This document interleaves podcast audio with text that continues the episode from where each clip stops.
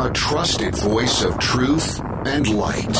The narratives that mislead most of us aren't outright lies, they're the deliberate omission of facts that could give us a more complete picture. And a rally point for those who've accepted the reality that they are not sheep. The world needs your leadership, and the essence of leadership is using your influence wisely, wherever you happen to be standing. This is the Brian Hyde Show. Hey, once again, here we are, and thank you so much for joining us on the Brian Hyde Show today. Man, what a crazy weekend. And I, I mean, generally, 2020 has been a nutty year to start with, but uh, it's just getting crazier. I don't know if you saw some of the things that were popping off over the weekend. A, a, big, big clash between Antifa and Proud Boys protesters in Portland. Um, other demonstrations going on around the country. Uh, Kenosha, Wisconsin, apparently uh, had a riot last night after police uh, shot a guy. Uh, a black man, of course, you know. It's uh, and by the way, I'm not offering any judgment. Well, you know, the police did it again. I'm just saying, you know, the the the George Floyd story was enough to get a lot of people set off. Um, I'm still not convinced, by the way, that uh, that that all of the truth is is out there in terms of uh, the George Floyd story, and that's that's not to say that uh, I'm denying that there's any racism or any uh, any you know abuse on the part of of uh, agents of the state. No, I know there are problems, but uh, I have heard, and I've seen this actually through a couple of credible sources now, that uh, charges may actually be dropped in the George Floyd case in light of the fact that his cause of death was a fentanyl overdose as opposed to asphyxiation because of the pressure on his neck.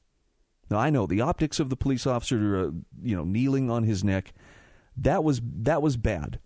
But if you watch the extended uh, body cam video, you can see there are numerous times before he ever is on the ground with police kneeling on him. There were several officers kneeling on him, by the way. Um, he was complaining he couldn't breathe, and he was panicking because he couldn't breathe. And it, it makes a whole lot more sense when you understand that uh, the guy was was on fentanyl and apparently had was overdosing on fentanyl and had he just peacefully got into the police car, he would very likely have died peacefully there in the back seat of a fentanyl overdose. Tragic still, but it kind of changes the, the narrative a little bit from from the you know the racist police officers just went out of their way to kill an innocent black man. I don't know where it stops. I I'll admit I'm I'm getting more nervous as, uh, especially as the election gets closer. It seems like the intensity and frequency of these incidents are starting to to ramp up. Um, there are people who are looking for a reason to go off, and frankly, I'm kind of surprised um, that. Uh, that we didn't see more violence in Kenosha, Wisconsin. It was bad enough. I mean, they were trashing police vehicles. They surrounded the police station. Um, when when you see courthouses, police stations, and so forth under siege, that's a pretty good indicator that uh, you're getting ready to come apart at the seams. It means that the police are being seen and being treated as more of an occupying army than as uh, a force out there supporting law, order, peace, justice, that kind of thing. So I, I apologize for diving right in on, on some of the negatives, but I'm I, I'm just I'm just blown away by how thoroughly we are coming apart at the seams and and of course, uh, you know the the violence in the streets is just a part of it too. There's there's uh, there's crisis at just about every turn, and and I, I don't want to. This is going to sound dramatic to say this, but I, I, I really want to put this into context. I don't think that it's so much a matter of, well, this is just proof that my politics are right and yours are wrong. I know there are people out there who are, are pushing that idea in every possible way but I, I see this this encompasses so much more. Look at the general incivility of the way that people are treating one another when it comes to uh, you know just you know shopping at the store. I had a, a conversation going with a friend yesterday on Facebook. Um, he was really upset about uh, the idea that he says, you know, taking out your frustrations on store clerks and teachers or school administrators or others in service positions. He says people are absolutely unable to affect any of the change you want to see, and using children as pawns, too. He says that's nothing more than an act of cowardice. Now, specifically, he's talking about the uh, the mask mandates And boy, if there's a flashpoint right now in society, I think, frankly, I think this one's even more concerning and more widespread than alleged, you know, police brutality against people of color. Simply because I, I know for a fact that the, the, the brutality of the state is not reserved simply for you know someone who has you know more p- pigment in their skin than another person. But the incivility over masks, wow, it's it's getting crazy, and it's a two way street. You know, there are people who are going and provoking confrontation to stores or businesses or elsewhere over, uh, you know, you can't make me wear a mask. And there are also people that are in in being put in positions of enforcement of masks to where they're becoming petty little dictators. And and they're they're taking out their frustrations on people who aren't causing any provable harm whatsoever. One of the more interesting stories, we're going to talk a little bit more about this uh, as we go on in the show today, is that there are a lot of parents uh, in, in southern Utah who are contemplating sending their kids to school today without masks to protest the governor's mask mandate for public schools.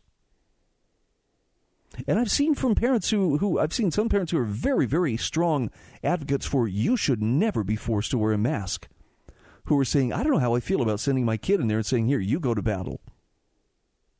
I get the whole civil disobedience aspect, and, and I'm still not sure whether I agree or not. The, the truth of the matter is, like, you know, sitting at the lunch counter during the days of segregation or refusing to give up your seat on the bus like Rosa Parks did, there's a time when civil disobedience really has its place, and this may well be how to do that. And for those who say, well, why don't, you, why don't you send your kids in there? Why don't you just keep them home from school? Well, I don't know if you've ever heard of these things called truancy laws. But the school districts will come after you, and I mean legally come after you with the force of law if you don't send your kids to school. So, okay, maybe I do send my kid to school. And I send my kid to school without a mask. And if enough parents do this, what are the schools going to do? Really? I mean, look, the administrators have some discretion. I know they say, well, if we don't obey the governor, why, that's a misdemeanor and there's lawsuits that'll be filed, blah, blah, blah. Yeah, yeah. Somebody's going to flex somewhere. But if everybody or if enough people, you have several hundred kids who say, we're not wearing our masks.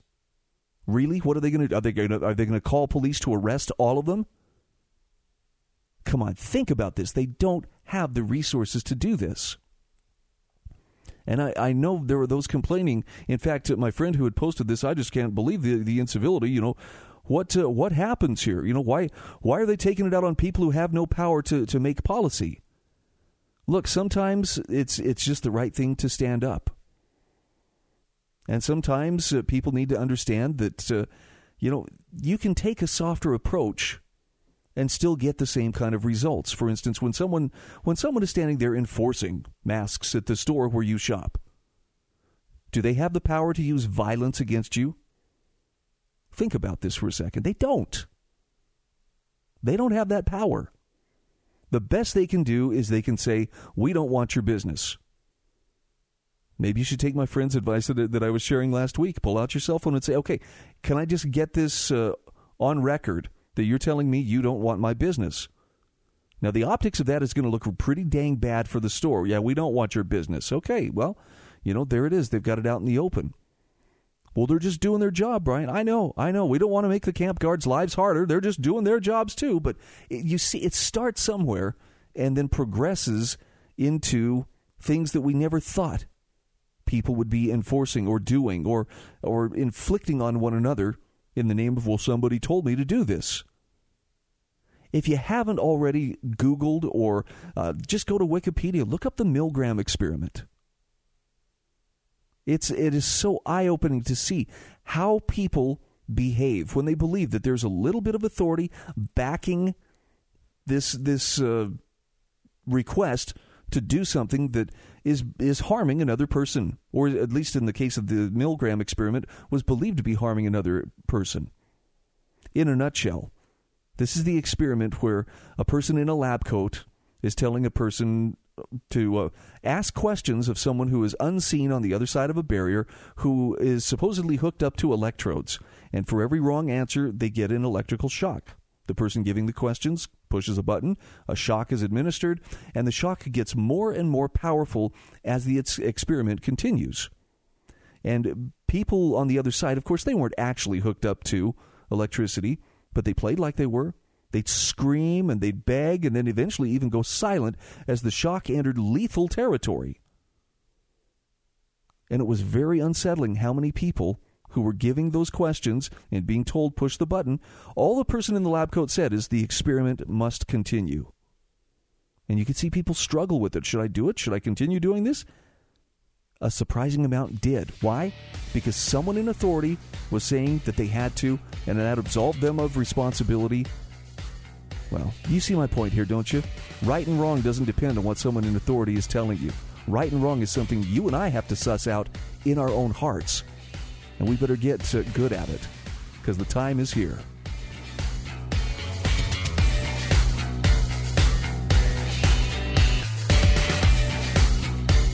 This is the Brian Hyde Show.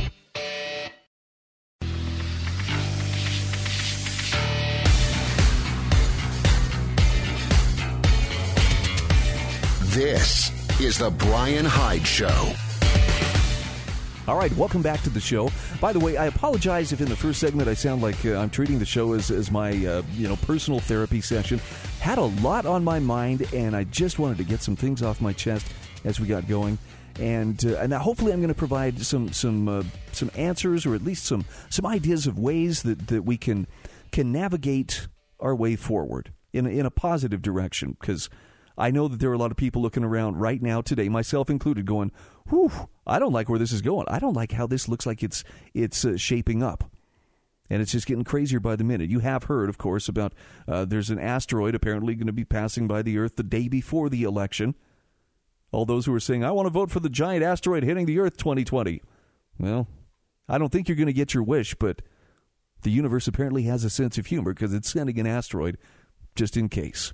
By the way, our show is brought to you in part each day at this time by our our sponsors, including Firesteel.com and our friends at StaplesMortgage.com. That's the Staples Turner team at Patriot Home Mortgage. I will have uh, some more kind words about both of them a little bit later in the show. Let's talk about the belief in lockdown. Stacey Rudin, in a piece that was published on the American Institute for Economic Research, is begging people to think, rethink why they go along with what is being mandated for us in terms of lockdowns. And I think that she's got the, the point here. I, I really believe we're standing at a crossroads right now, and the decisions that we make in this hour are going to gravely affect not only our own lives as we move ahead, but also potentially the lives of our kids, our grandkids, and, and maybe many generations yet to come. So, this is the kind of thing we really need to be operating on something other than emotion, other than fear or anger.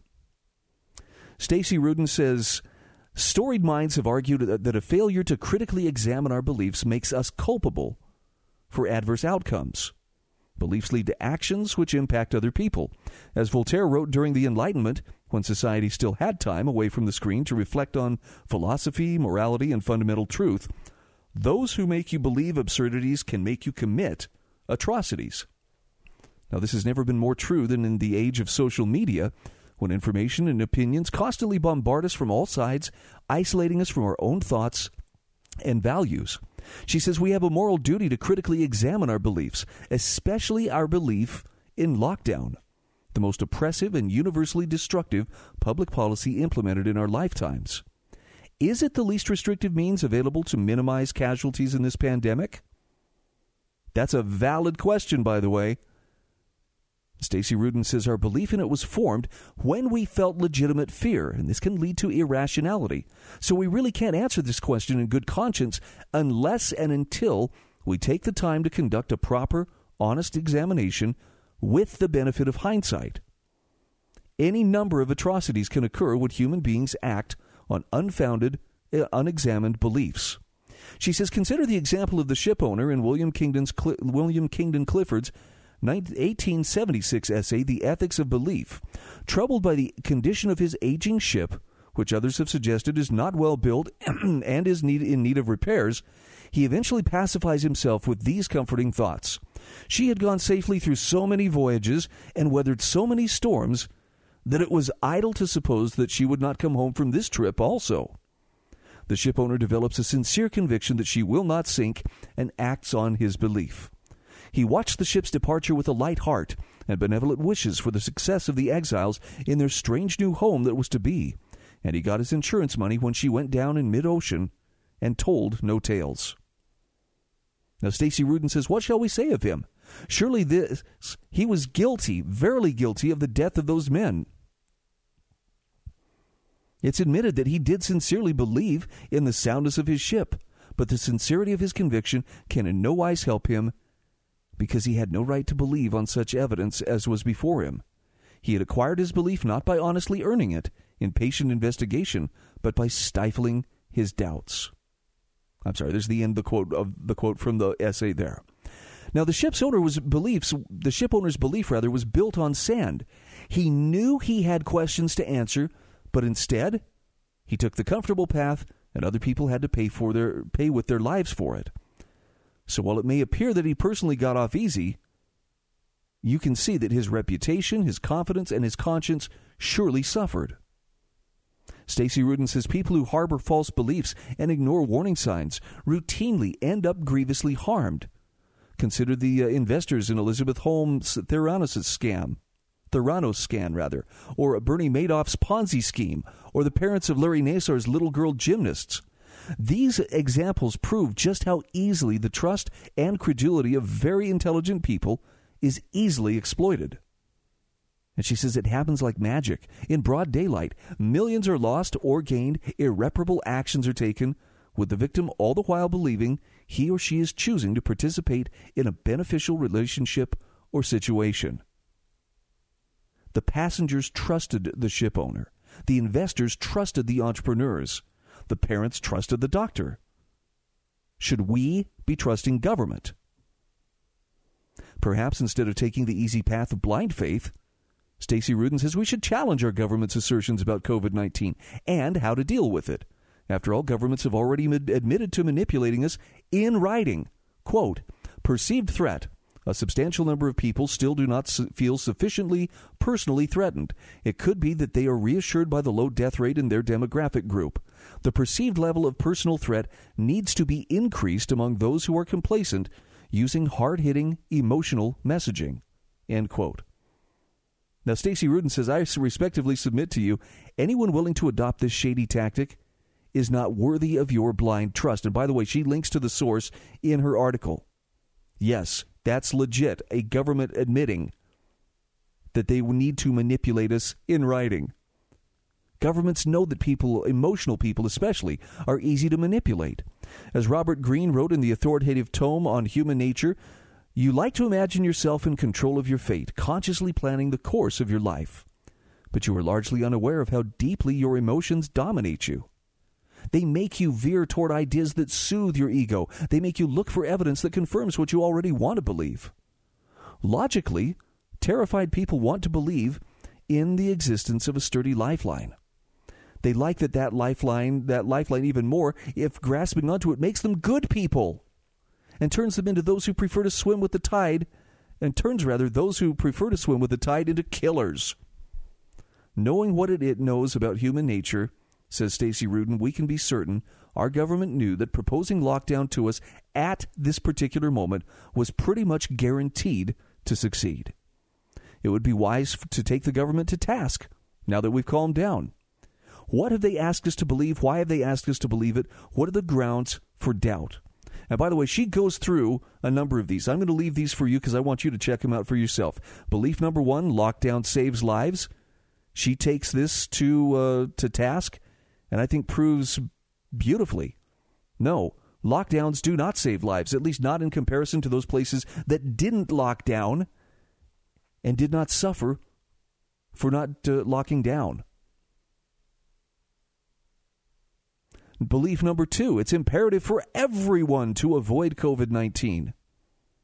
We've all been told it. Is it true, though? And again, Stacey Rudin takes this to task. Belief number three if she doesn't wear a mask, I won't be safe. Belief number four if I was wrong about the lockdown, that makes me gullible and unintelligent. I think this is probably the reason right here why a lot of people are, are most entrenched in their beliefs. They don't want to believe that they were duped. I don't know if it makes you feel any better, but we were all duped. Every last one of us to some degree. Don't be resentful of the skeptics who started questioning early on and, for whatever reason, got it right or even got it mostly right. Just admit your mistake. Move on and grow. That's what human beings are supposed to do. Belief number five COVID 19 is, is more dangerous, much more dangerous than the flu. No. She debunks each of these, and again, this is from Stacey Rudin in an article published on the American Institute for Economic Research. You can find the complete article in my show notes at thebrianhydeshow.com. We'll be back in just a moment. This is the Brian Hyde Show.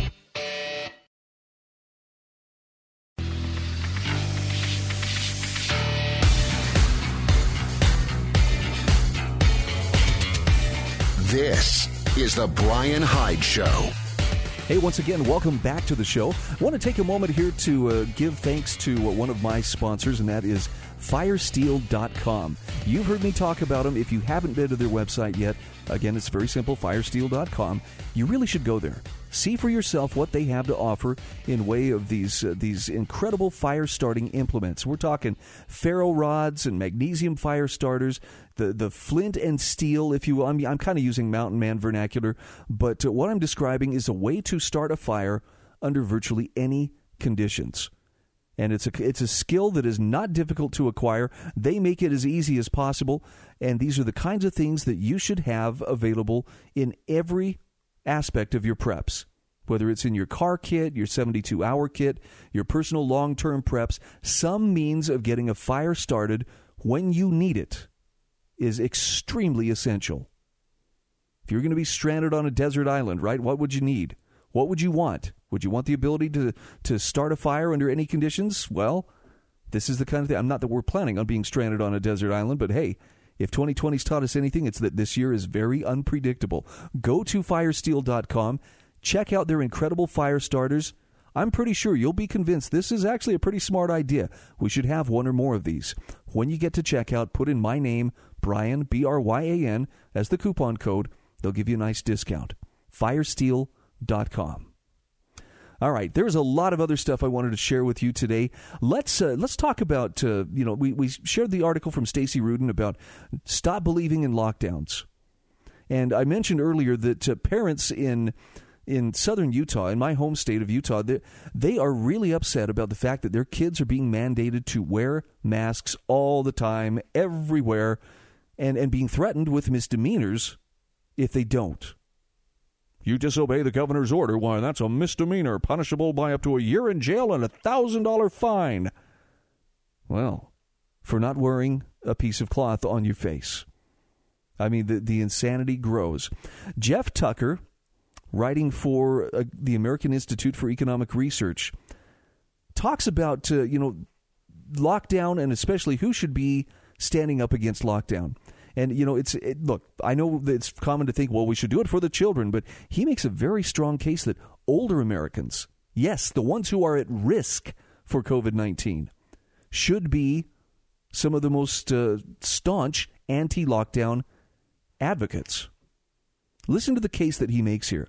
He says it's happened to quite a number of us. We write against the lockdowns for all the incredible economic, psychological, and institutional carnage they've caused and how they've shattered our expectations uh, of our rights and freedoms and our presumptions about what the government has the power to do to us.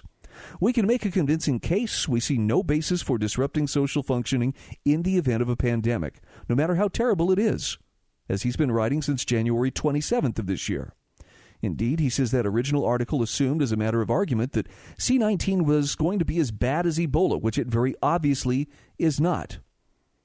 He says as the pandemic unfolded, it became clear that there is an undeniable demographic to the C19 virus threat.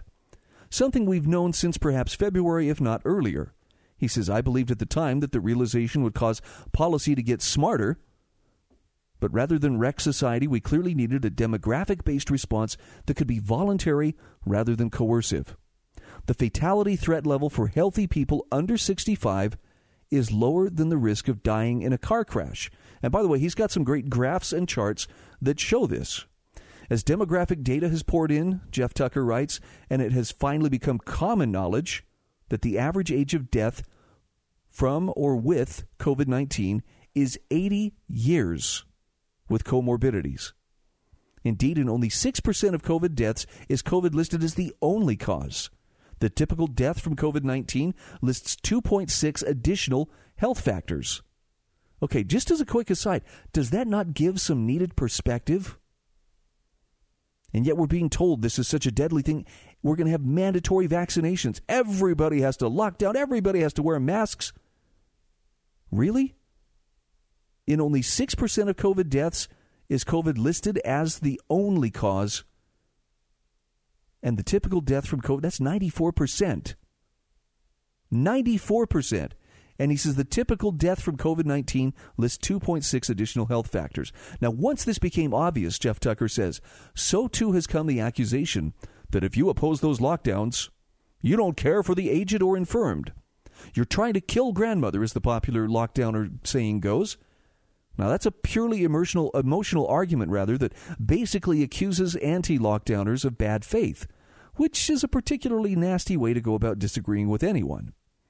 Jeffrey Tucker says it's especially offensive given the many lives lost in New York and New Jersey long term care facilities due to governments having forced COVID 19 patients on them. Cuomo, in particular, forced 6,300 patients into these facilities, exposing the most vulnerable in the middle of a pandemic, and resulting in many thousands and perhaps tens of thousands of unnecessary deaths. Still, the claim keeps being made that those who favor openness are being cruel toward older Americans. But Jeff Tucker says the opposite is true. The whole point of how a free society deals with a pandemic is to share the burden of gaining immunity among the population that is least vulnerable in order that the virus can burn itself out through herd immunity, exactly as we have always done. Once this process plays out, older and vulnerable populations can live their lives in safety from the virus, the sooner the better. This is why schools never should have closed. It's why beaches should have stayed open, why bars, dance clubs, and professional meetings should have gone ahead. Calm and normal social functioning were necessary to deal a swift blow to the virus so that the vulnerable populations would not be forced to shelter in place for many months, much less for a full year. The refreshingly blunt Knut Wittkowski makes this point, or made this point rather, at the onset of the pandemic. Quote, with all respiratory diseases, the only thing that stops the disease is herd immunity. About 80% of the people need to have had contact with the virus, and the majority of them won't even have recognized that they were infected, or they had very, very mild symptoms, especially if they're children. So it's very important to keep the schools open and the kids mingling to spread the virus to get herd immunity as fast as possible.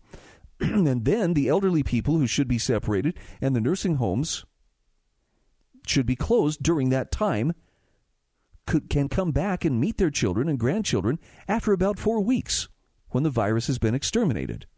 End quote. Now, Knut Wittkowski, Wittkowski's 80% figure, of course, turns out to be far less due to shared immunities with other coronaviruses and inherent T cell immunity. Jeff Tucker says the latest estimates of herd immunity threshold is 10 to 20 percent meaning that this virus can be dispatched quickly upon arrival, provided we do not impose measures to keep people apart by force. This is so obvious, even the New York Times has covered this. Canceling schools and events just prolongs the pain and increases the risk that the vulnerable populations are exposed through errors in judgment or otherwise die of loneliness and sadness due to restrictions on visitors and being cooped up indoors for months and months. This is extremely cruel. Sunetra Gupta of Oxford University goes further to say that the policies of forced closures and imposed distancing are deeply immoral and a violation of the social contract. To add a new virus of the co- to the coded immunities of the human experience absolutely requires widespread exposure among those who are not vulnerable. 80% of the cases under age 25 are asymptomatic. She says herd immunity is the way of preventing vulnerable people from dying. Let people go about their business, allow herd immunity to build up. Now, this is remarkable insight that might seem counterintuitive to us today. But Jeff Tucker says this is because we've apparently lost knowledge of how the immune system works. Back in mid April, David Katz, one of the leading virologists of, from Yale and the author of 17 books, went on Bill Maher's show and in the clearest terms explained I think people have a hard time confronting and accepting. We actually kind of want to get this and get it over with and be immune because that is the path to the all clear that doesn't require us to make or wait for a vaccine. End quote. Still, his plea went unheard. And those health experts have found themselves very frustrated by their failure to get it to, to get to it through to policymakers that slowing the spread and flattening the curve just prolongs the pain and forces vulnerable populations to stay isolated in ways that are harmful to mental and physical health. Speaking out to help everyone understand this has been Harvard Medical School professor Martin Kulldorff, who, fed up with all the nonsense being preached by the lockdowners, wrote a series of articles and sent tweets to clarify the reality of the viruses. Things like immunity is age dependent. If we protect the low risk young through school closures but not the high risk elderly, sending infected individuals to nursing homes, then there will be many deaths. Very sad. Now, there's more to this article. We can come back to it in a few moments. But I strongly encourage you think about this. This is not a matter of denying science. This is not a matter of just irrationally thrashing about demanding more rights. This is recognizing that what is being done is actually causing more harm than the virus itself is causing.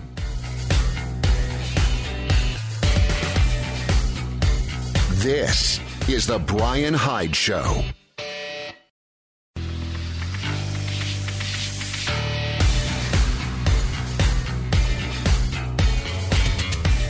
This is The Brian Hyde Show. Hey, once again, welcome back to the show. Thank you for reveling in wrong think with me today. I've been sharing an article from Jeffrey A. Tucker from the American Institute for Economic Research about why older Americans should be anti lockdown activists. Oh, I know it sounds counterintuitive. Aren't they the ones at most risk? Isn't the lockdown protecting them? I think Tucker makes a pretty good case here that uh, no, actually, it's putting them at even greater risk, and he has, has got some phenomenal data to back him up. There was a final thought here that I wanted to share from him. He says, All of this wisdom is the opposite of the strange global policy priority of run and hide from a virus.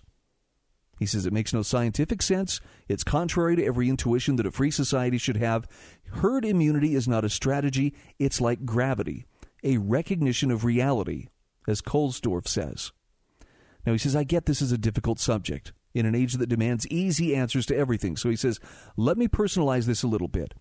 Back in March, when many people had become concerned about the virus, he says, I wanted to see my mother across the country.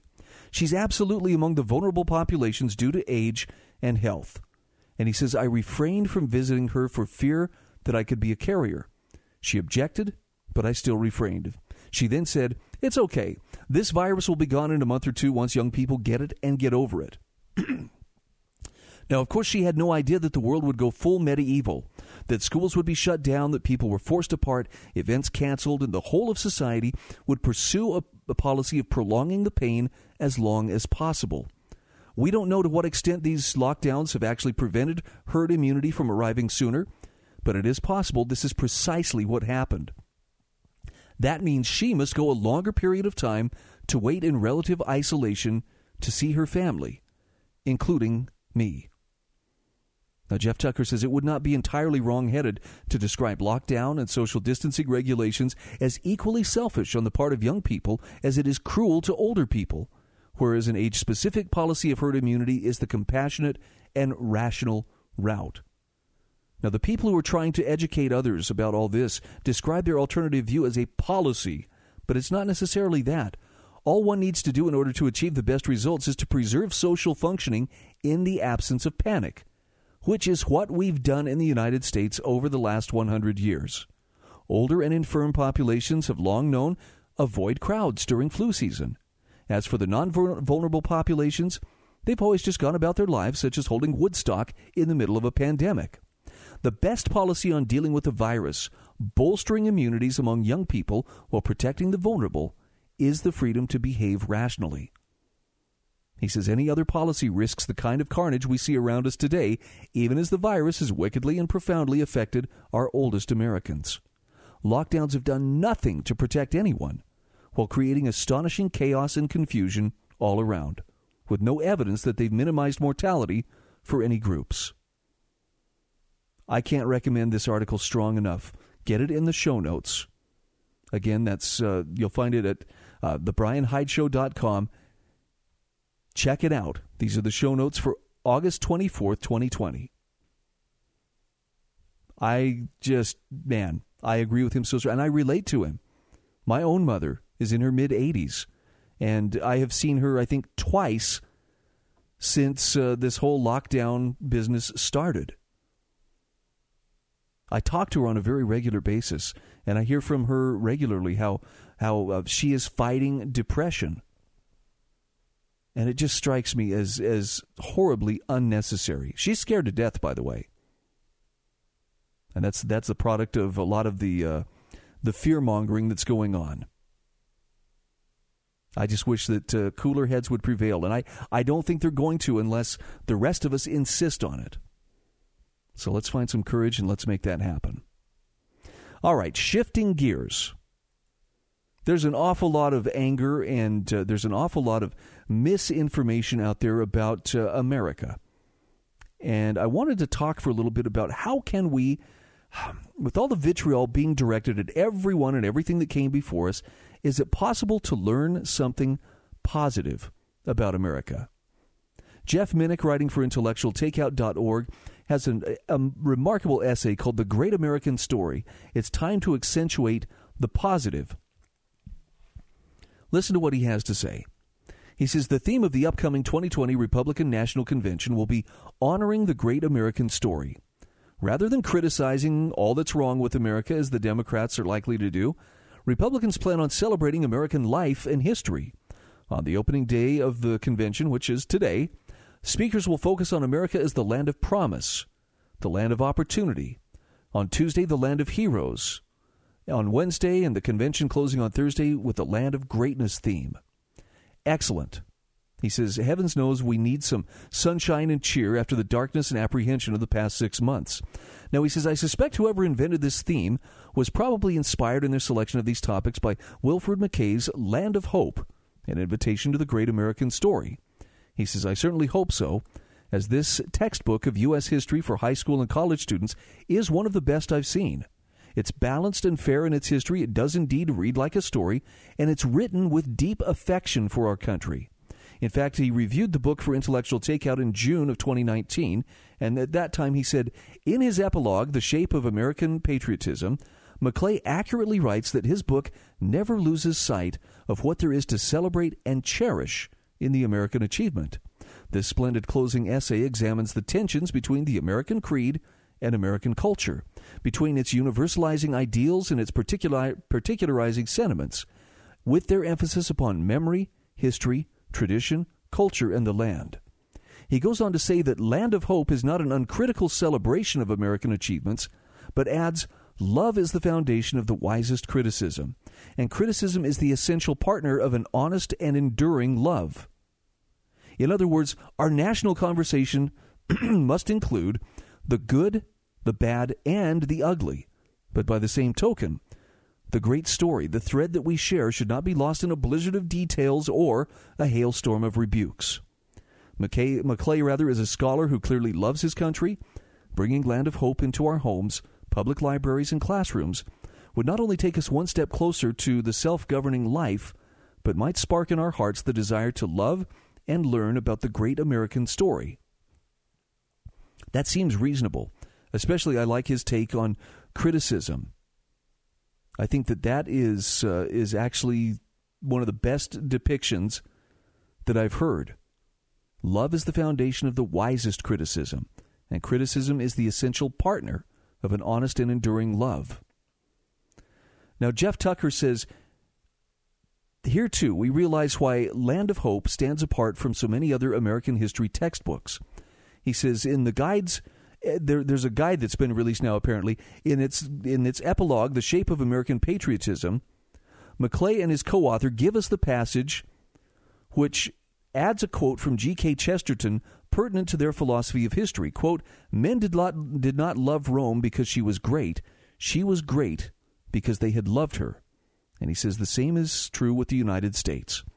In today's dark circus of looting and burning in our cities, and accusations from many on the left that all white Americans are racist, and that the Constitution is worn out and should be trashed, and that America itself has always been evil, there seems to be little love left for our country. Contempt and hatred for America's laws and government, its system of free enterprise, its culture, even some of their fellow citizens, are standard fare for these folks. Surely that loathing stems in part from an ignorance of history and a slanted education. If we ask these radicals why the Declaration of Independence was itself one of the most radical of all political documents in human history, or why the Bill of Rights is essential to our freedom, he says, I'm reasonably certain many of them would respond either with blank stares or their usual obscenities. Jeff Minick says this opprobrium is the consequence of is a consequence of Marxism. Some leaders of Black Lives Matter, for example, proudly identify themselves as trained Marxists. And Antifa seems to advocate for both anarchism and communism, which makes for a contradiction in terms. Again, those who push for that agenda reveal themselves fools in light of the history of the past century of communism, with its 100 million murders, its incarcerations, and its tyranny. Now, he says many of my readers here will be homeschooling or distance learning from various public and private schools this fall. A source at a large home education outfit informs Jeff that this summer their enrollments are up 100% over previous years, and that their warehouses and printers are running 24 hours a day whatever educational pathway you decide to take with your children. He says, I urge you to incorporate Land of Hope into your curriculum.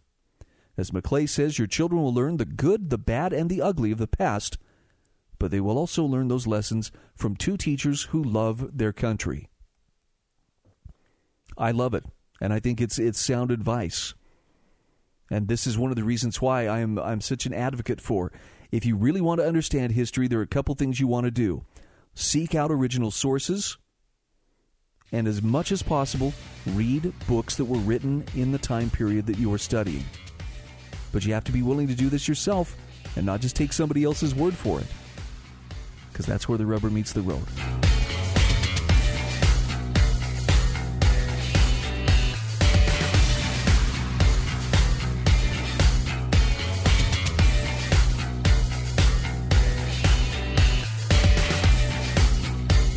This is the Brian Hyde Show.